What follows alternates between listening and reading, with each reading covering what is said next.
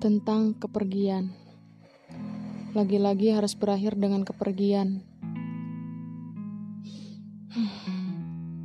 Kenapa sih harus pergi?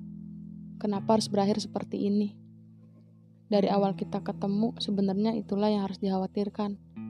Karena yang namanya ada awal, pasti ada akhir. Mau gak mau, siap gak siap, semua akan tersaji dengan rapi sesuai skenario yang akan terjadi nanti. Pernah nggak kamu ngerasa kalau kamu tuh pengen pergi? Nggak tahu kenapanya. Nggak tahu mau pergi ke mana. Nggak tahu. Intinya jengah. Intinya muak. Intinya kamu tuh lagi nggak bisa memonitoring diri kamu sendiri. Terasa semuanya sangat menyebalkan. Gak salah kan ya menghilang sebentar dari penatnya pertanyaan, kamu kenapa? Sebenarnya banyak yang pengen diceritain, tapi hati selalu bilang, kamu gak apa-apa. Kamu bisa lewati semuanya, Be. Simpan sedihmu baik-baik. Gak semua orang mau ikut andil dalam perjuangan hidupmu. Di situ langsung ngerasa seperti superior yang akan menyelamatkan bumi dari musuh-musuhnya Ultraman. Sekuat itu nampaknya, tapi nyatanya kalah. Ujung-ujungnya sedih lagi.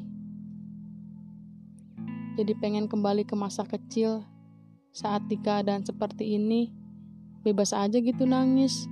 Nangis ya tinggal nangis. Terus langsung disamperin orang tua. Dipeluk deh. Dibawa ke warung. Dijajanin. Disuruh milih apa yang kita mau. Tanpa beliau tanya kenapa. Rindu kan? Rindu banget pasti. Tapi sekarang masanya udah habis. Semakin tumbuh dewasa semakin ngerasa nggak mau terlihat sedih di hadapan orang tua. Karena kita juga nggak mau ngeliat mereka sedih pengen banget sebenarnya menjadikan satu orang manusia untuk dijadikan tempat berkeluh kesah, tempat ketawanya gue atas hal tidak masuk akal yang akan berakhir jadi tawa. Tapi ternyata sulit menemukannya. Pernah ada yang bilang ke gue, semua sibuk dengan urusannya masing-masing. Gak semua hidupku itu tentangmu. Di situ langsung ngerasa, iya bener, semuanya berhak sibuk kok. Dan saat itu juga, yang bisa dilakuin ya langsung sadar diri tentang-tentang semua yang sudah gue lewati, lagi-lagi gue berhenti oleh sebuah keadaan di mana gue sedang membenci arti kepergian. thank you